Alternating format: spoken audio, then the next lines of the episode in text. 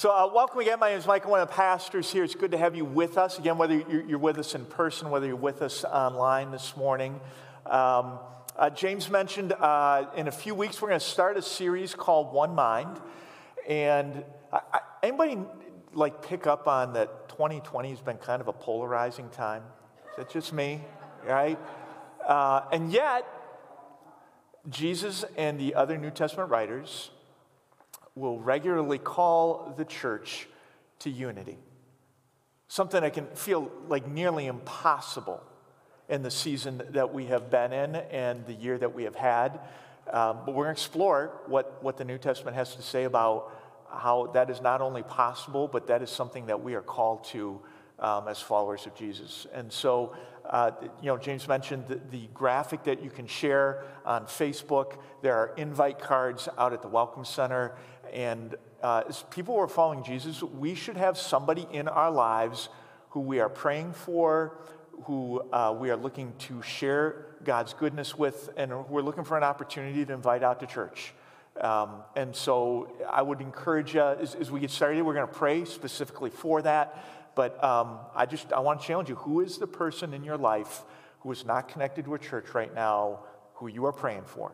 Who you are looking for an opportunity just to be the hands and feet of Jesus to them, and you're looking for an opportunity just to invite them to come and uh, experience church with you, whether that's online or in person. We should all have somebody like that. So uh, let's take a minute and pray for our person and uh, pray for our time together, and we'll jump into things.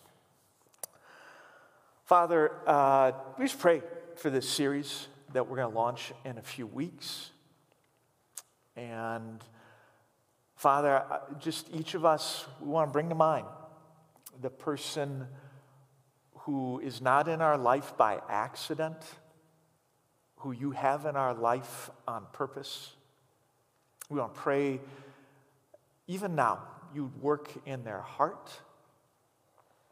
We would just pray for opportunities just to share who Jesus is with them and, and who we are as we are with them and just for an opportunity to have a normal and a natural conversation with them and invite them to be part of the uh, series that's uh, going to be launching in the new year. If I want to pray just for people uh, in our church who are struggling right now, um, for Jay McFadden, as he is now on dialysis and as he is now uh, in a nursing home trying to do rehab and get back home again that you would work in him. Father, for Jonathan Cooper, as he is hospitalized right now, and they're trying to get this infection taken care of in his leg, we pray for healing for him. And Father, we just pray that you be part of our time as we try and look at your truth and what it has to say for us in our lives today. In Jesus' name, amen. So, if, if, you've been away for a little bit or you're with us for the first time today, uh, we are in the midst of a series that we've entitled The Carols of Christmas, and really not that complicated. Each week we take a different Christmas carol and we go, hey, what's this song all about? And uh, more importantly, what does the Bible have to say in response to that? And so, as we continue this week, we are looking at the song Silent Night. And I will admit that that is one of, if not my favorite Christmas carol. Uh, I love, love, love Christmas Eve service where that's the last song that we sing, and all the lights in the room go down, and all the candles are coming up and lighting the, uh, room up. And there's just, just everything about that song is peaceful to me. The lyrics are peaceful, the melody is peaceful, the instrumentation is peaceful. It just calls to mind for me just this, this image of this quiet little town and a fresh fallen snow and all is calm and all is bright, and everybody there is just sleeping in heavenly peace. Now, uh, during the holidays, I oftentimes long for that kind of peace. Because I don't know if it goes like this for you, but the holiday season isn't always peaceful for me. And especially during this holiday season, I have found myself longing for that kind of peace. And anybody found the holidays this year less than peaceful? Right? I mean, it's just, it's been a hard time. In fact, there, there, are, there are all kinds of things in this holiday season that, that have come with the potential to rob us of peace. Take, for example, uh, finances and consumerism. Like, I, I don't know when this started in our culture, um, but just every year our culture seems to push harder on, on, on you know, approaching Christmas from a consumer kind of mentality. And every year it starts earlier.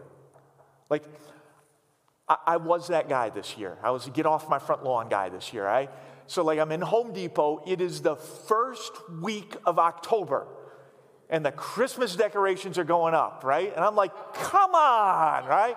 Like, we haven't even had Thanksgiving yet, and you're already pushing, you know, give me a minute to be thankful for before you push me to want more, right? In fact, I'm like, it's the first week of October. We haven't even had Halloween yet. I'm like, give me a minute to celebrate the devil's birthday before you get me going on Jesus' birthday. It just, and every, every year it, it, comes earlier and earlier, and it's all about, hey, what, what do you want, and how are you going to get somebody to buy it for you, and um, you know, how are you going to justify buying it yourself if you can't get somebody to buy it for you, and you know, uh, uh what, what are all the gifts you're going to get for that special someone? And we're nearly three months before Christmas ever gets here, and that's already coming down. And, and, and that creates all kinds of drama in families. And you, you may think this is unique to your home. It's not.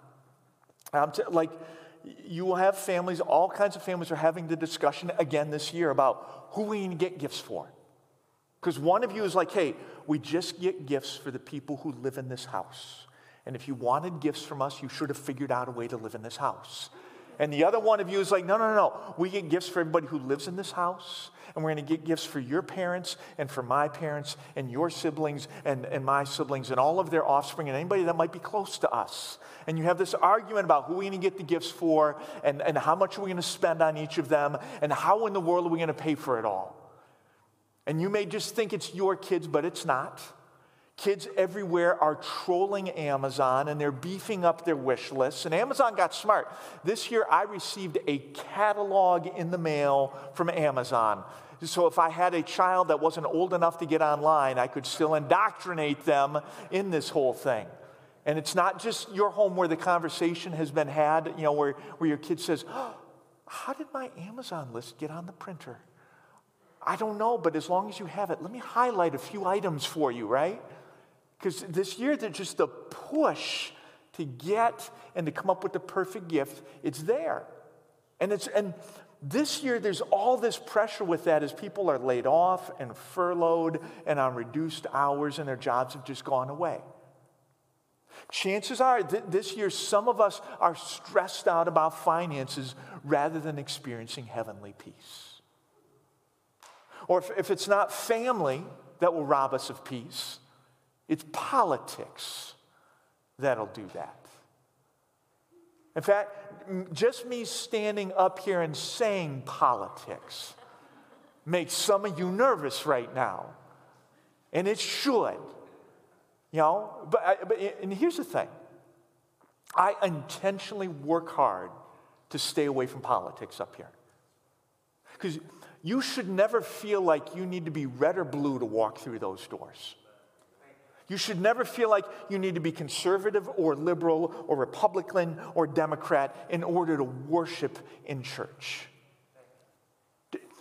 Our loyalty should not be to a party or to a politician. It should be to Jesus and who he is, his image being formed in us, his kingdom being built by us. That should always be more important than politics, and it should be big enough that we can unite around that in spite of our political differences. And yet, leading up to November 3rd, I cannot tell you how many times I found myself thinking and saying, okay, we have nearly 340 million people living in this country. And really, these are the best two candidates we could come up with. like, this is the free world, and this is the best we can do, right? It, it, it, it just, it's frustrating to me. And I, I and again, we've said this, but I'll say it again. Like, did any of us really think November 3rd was going to come and all the drama was going to go away? I'm telling you right now, it did not matter who won. There was going to be drama. And they, did, they predicted it and they did not disappoint. We had drama leading up to November 3rd. We had drama all the way through November. We've had drama through December. And I'm going to be prophetic right now. We're going to have drama in January. Merry Christmas, America. You got the, this gift came early, and praise Jesus, it is the gift that keeps on giving. See, for, for some of us, this, this is hard. And, and politics, they, they, they serve to drive a wedge and push us apart rather than pull us together. And I know some of us are stressed out about this because, like, I see your posts on social media. I'm going to I'm gonna let you in on a little secret. Don't tell anybody else, all right? I'm, I am not on social media to be social. I'm on social media primarily for three reasons. One, so that you'll think I'm social and come to church here. Just the truth. Um, two, so I know who needs pastoral care. Because some people, I know it's not you, but some people will post on social media that they need care before they'll tell a live human being. And then I'm on there to see who are the folks who are going to post needlessly inflammatory, grossly oversimplified posts on social media and then argue with people on one of the most unproductive, unhelpful platforms known to man. So I know, I know some of us are politically polarized this year rather than experiencing heavenly peace. And if it's not politics that'll do it, family will do it. Because, like, Christmas is supposed to be a time where we spend time with family. But I mean, how many, if we're just being honest, we're at church, why not? How many said, family, we are dreading seeing this holiday season? How many of you are sitting next to that person? It's, if you're online, you can raise your hand digitally and get away with that, right? But for some of us, you, you know you're going to run into that aunt who's going to say something just critical. You got that sibling you know is going to pick a fight. You have Uncle Bob is going to have too much to drink and act like an idiot. Or, or for some of us, it's not the people that we have to see, it's the people who we can't see. Because of distance or because of COVID, you know, we desperately want to be with those people and we can't be. And we even mentioned COVID. You want to talk about someone to rob you a piece? I mean, Merry COVID Christmas. That'll do it. Some of us are, are panicked mildly, or the family we, we have to put up with, or the family we can't be with, rather than experiencing heavenly peace. You look at politics and finances and family and more, and there are all kinds of things that have the potential to rob us of peace this Christmas. And here's the funny thing when I look at the very first Christmas, as, as, as it's described for us in the scriptures, the first Christmas feels a whole lot more like Christmas this year than it does the Christmas carol. For example, you think you have family problems? Uh uh-uh. uh. i am telling you right now, Mary had bigger family problems. We have that hinted uh, at for us in our first Christmas reading, and we brought in some special readers uh, this week. So let's listen to our first reading. In the sixth month of Elizabeth's pregnancy, God sent the angel Gabriel to Nazareth, a village in Galilee, to a virgin named Mary. She was engaged to be married to a man named Joseph, a descendant of King David.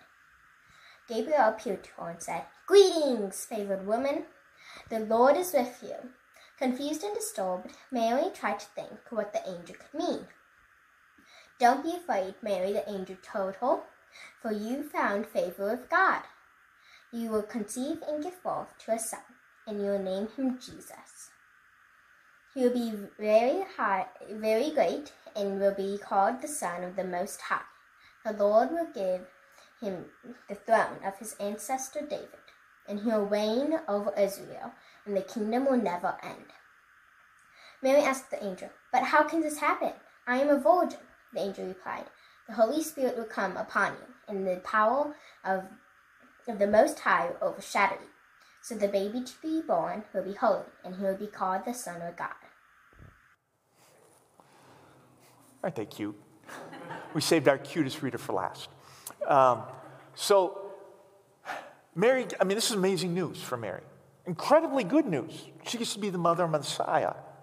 But again, this creates problems for Mary. Mary's 14 years old. She, is, she has not been sexually active. She's not supposed to be. She hasn't been. But she, she's being told through a miracle, through immaculate conception, she is going to become pregnant.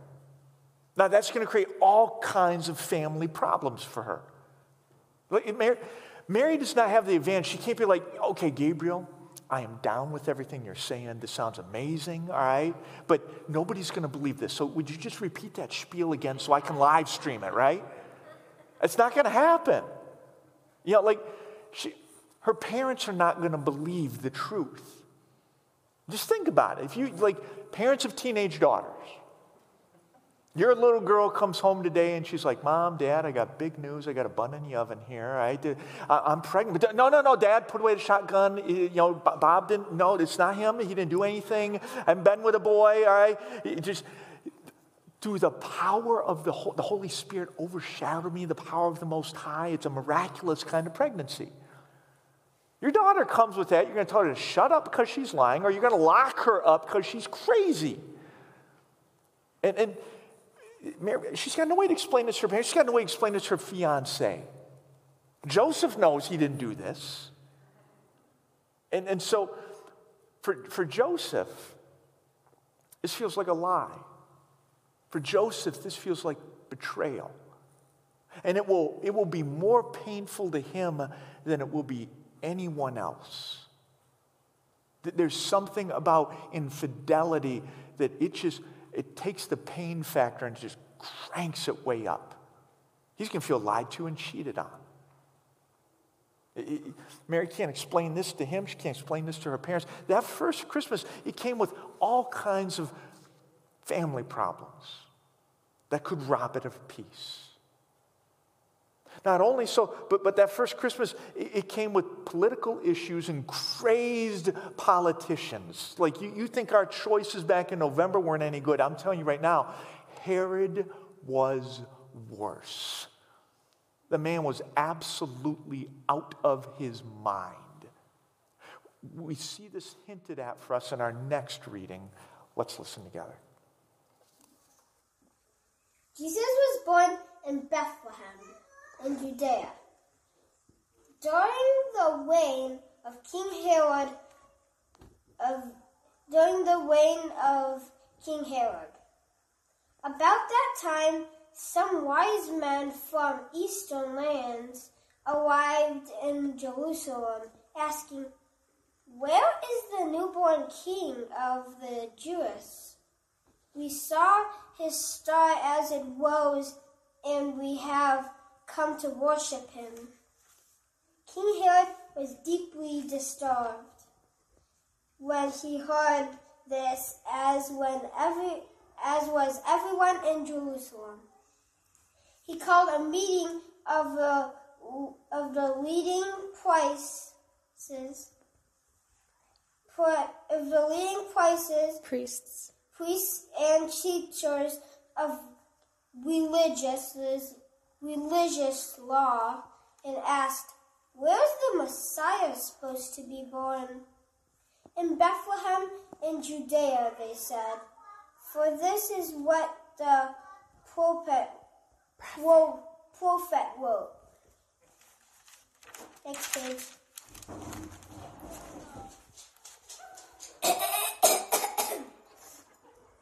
And you, O Bethlehem, in the land of Judah, are not least among, among the ruling cities of Judah. For a ruler will come from you who will be the shepherd for my people Israel. Then Herod called for, the private, for a private meeting with the wise men, and he learned from them the time when the time when the star first appeared, then he told them, Go to Bethlehem and search carefully for the child. And when you find him, come back and tell me so that I can go and worship him too. So again, Herod is nuts. Now, Herod managed to maintain power longer than any of his predecessors had. And he did so through brute force. Like whenever Herod was worried somebody might be a threat to his power, he just kill them. So, like the man had six wives, murdered two of them. Although, if you have six wives, I don't know if it's ever appropriate to thin the herd down a little bit or not. Just a joke, I'm kidding, all right? Just little fun for my polygamous friends out there, right? Um, but he had six wives, murders two of his wives. Has a host of children, murders three of his own sons. Herod was so messed up, like when he realized he was terminally ill, he had the leading citizens of Jerusalem rounded up, put into prison, and he gave orders when I die, you execute them. It was his way of ensuring that people would be sad when he died in Jerusalem. The man was messed up in the head. And so when he says, Hey, you know, let me know where this kid's at, I want to come and worship him too, he didn't want to worship Jesus. He wants to dispatch of Jesus the same way he has any other of his political opponents. And so the wise men are warned in a dream not to go. And, and if you know the rest of the story, you know, they, they give Herod the slip. And when Herod finds out, he loses his marbles. And so he orders his soldiers to murder every child, every male child in Bethlehem, two years old and younger. I'm telling you right now, the sound of the mother's wailing as they hold the lifeless bodies of their sons, that had the potential to rob Christmas of peace. And if it's not politics and that first Christmas, that's a source of drama.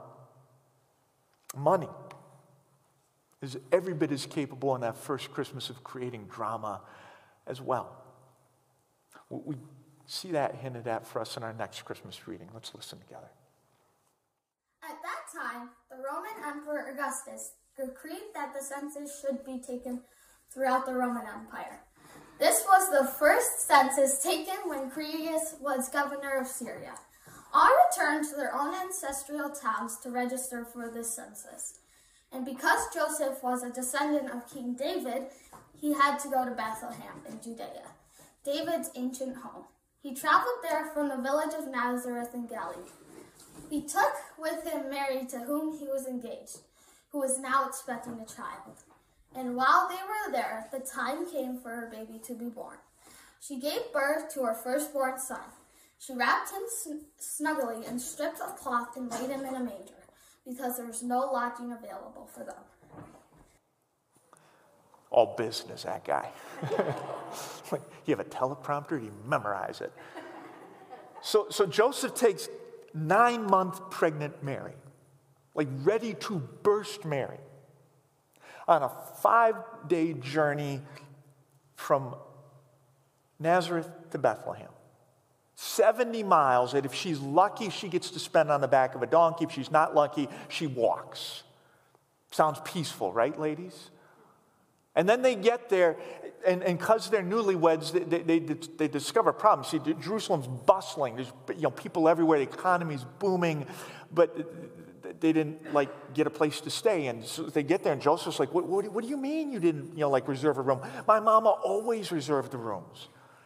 Mary's like, Are you out of your mind? My daddy always reserved the rooms for our family. That's man's work. And if you've ever been a young married couple, you know just how peaceful it is when you have one of those expectation clarifying discussions, right? And, and, and, you know, and then they spend a night in a barn, and Mary delivers her child uh, with farm animals all around them, which I'm sure was really peaceful. But the real kicker is why they're there. See, Augustus isn't taking a census because he's interested in population trends. Now, he wants to know how many people are there so he knows how much higher he can raise their taxes. Because there's nothing quite so fun and, and peace filled as an unexpected tax bill. Like I, I can remember my wife and I, you know, first started doing our taxes with me claiming as clergy. You claim differently as clergy than you do as not clergy, and it's way more complicated to do your taxes if you're claiming as clergy. And we sat down to do them. We're like, we cannot do this. We are not smart enough. And so we hired somebody, a really good tax person. But the first year they did our taxes, they made a mistake, and they didn't catch it. And they didn't catch it so all the way to the end of the second year.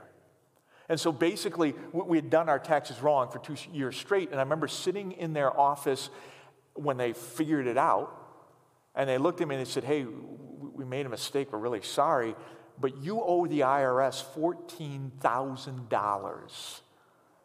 Not a peaceful feeling. Like Joseph knows, they're, they're counting. The other shoe's gonna drop. I'm gonna get a bigger tax bill than the one that I have now that I already can't pay. That, that first Christmas, it came with potential for, for financial issues to rob it of peace. You know, when I read about the, the money problems and the, the, the, the, family problems and the political problems in that first Christmas, I, I, find, I find myself sometimes wondering okay, the kind of peace that the carol it, it, it, describes being present in that first Christmas. Like, I'm like, was that even real? Is that just a fantasy? And when I think about the, the, the, financial problems and the family problems and the, the political things and, and more that we face this Christmas, I find myself wondering is the kind of peace that the carol seems to promise, is that even possible this Christmas? Or is it all, again, just a fantasy? And yet, I would suggest to you that the kind of peace that that carol describes, that it really was there that first Christmas. And the kind of peace that it promises, it really is available this Christmas. See, I, I, I think the writers of that carol understood. Peace isn't, it isn't found in family. Because in order for peace to be found in family, you have to be able to control people. You've got to be able to control what they're going to say and what they're going to do and how they're going to respond. You can't do that. I, listen, I don't care how much of a relational control freak you are, you can't control the people you're in relationship with. And if that's where peace is found, really what you're doing is you are handing control in your life over to somebody else. And they'll take it and give it and take it and give it. I think the writers of the carol, they also understood peace isn't found in, in money and stuff. I'm not against money and stuff. Money and stuff can be fun. If you don't like yours, I know people who will take it for you. Peace isn't found there, and thank God it isn't. Because there are all kinds of factors outside of our control that will, will, will take money and stuff away from us like that. And I think the carols, the, the writer of the carol, they, they understood peace isn't found in politics. The person sitting in the White House, they are not the Antichrist, they are not the Messiah. I don't care how much you love them, I don't care how much you hate them. In four to eight years, they're going to be gone. And trying to find peace in another person who is inclined to tell me what I want to hear so as to keep their job, I'm just saying that's not a good plan for peace. I think the writer of the carol, they, they understood an additional factor that really made peace possible in that first Christmas and makes peace possible this Christmas. And it's, it's alluded to in our final reading. And again, we saved the cutest reader for last me. so here we go. And there were shepherds living out in their fields nearby, keeping watch over their flocks at night. An angel of the Lord appeared to them, and the glory of the Lord shone around them, and they were terrified. But the angel said to them, Do not be afraid. I bring you good news that will cause great joy for all people. Today, in the town of David, a Savior has been born to you. He is the Messiah, He is the Lord. See, in, in that first Christmas, peace, peace wasn't found in politics, it wasn't found in finances, it wasn't found in family. It was found in Jesus. Jesus, who, who didn't come to save humanity from their problems, but Jesus, who came to be with us in the midst of them. Peace that, that first Christmas, it, it wasn't found in the absence of problems. It was found in the presence of Jesus. And peace this Christmas, it's not going to be found in the absence of problems. I got news for you, they're not going away. Peace will be found, though, in the presence of Jesus. And so this Christmas, if, if you're struggling financially, please know that unto you a Savior has been born. He is Christ the Lord. The one to whom all the earth and all that is in it belongs. He is with you. And this Christmas, if you're stressed out about politics and the direction of our country, know this. Unto you a Savior has been born. He is Christ the Lord. The one who holds the heart of the king in his hand, he is with you. And if this Christmas your family drives you nuts, Know this unto you a Savior has been born. He is Christ the Lord, the one who is not ashamed to call you brother and sister. He is with you. Again, this Christmas, peace is possible, but it's not found in the absence of problems, it's found in the presence of Jesus. And so, with what remains of Advent, I want to encourage you. Engage in activities that help you realize and experience the presence of Jesus. Our previous series, Walk This Way, that's part of what that was all about. Activities that we can engage in that help us get close to God. So I would encourage you, with what remains of Advent, take time, carve out some time and just pray. Just talk to God about the things in your life that would try and rob you of peace. Take time this, this Christmas season, just carve out some time, just read the scriptures and just listen to the voice of God speaking to you. Come and worship with us Christmas Eve. Make Jesus part of the holiday. Whether, whether you're here in person, whether you're joining us online. Take time this season to make yourself aware of and to participate in the presence of Jesus. Because that is where we'll find peace.